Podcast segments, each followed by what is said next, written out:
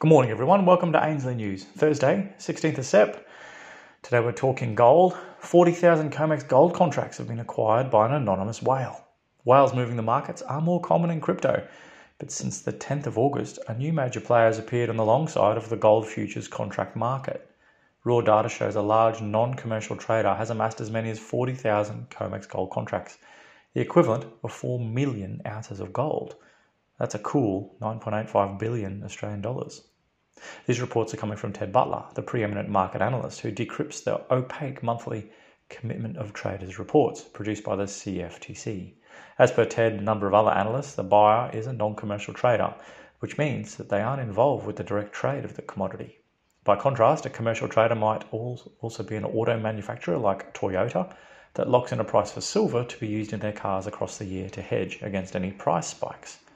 While we don't know exactly who the trader is, they are by definition a speculator, likely to be a hedge fund or a family office. While the identity isn't clear, the timing of the establishment of the position on the 10th of August was ideal, as the price had just crashed over the previous days from around 1810 US dollars ranged to briefly down to 1720 US dollars.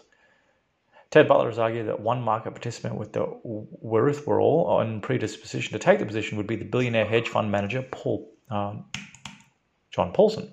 We covered Paulson's commentary on the gold market last week.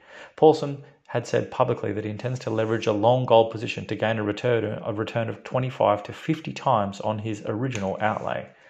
For investors in Paulson's leagues, there aren't many markets liquid enough to take that kind of position other than the COMEX.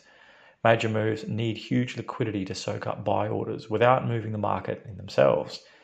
Historically, Paulson has been the largest holder of the most liquid gold ETF, GLD. So he's no stranger to the metal or the challenge of not building up the market while establishing a position. In a world dominated by mind boggling numbers, it's important to consider how large this new long position is. For the uninitiated in the dark arts of the COMEX futures, a contract is a specific amount of a commodity.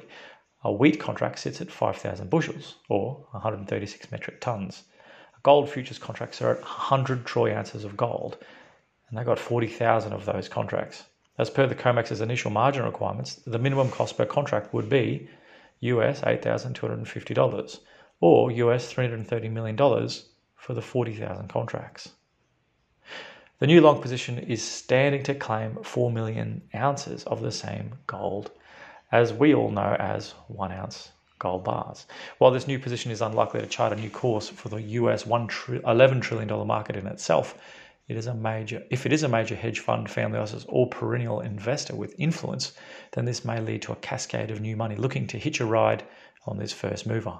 If it is Paulson, our bet is that there are even more than a couple of investment houses looking to piggyback on the movement of an investor who's leveraged positions during the GFC to the tune of $20 billion betting against subprime mortgages.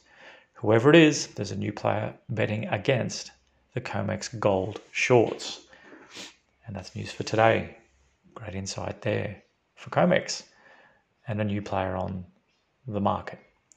Remember, jump over to ainslieBullion.com.au for all things physical, gold, silver, and platinum.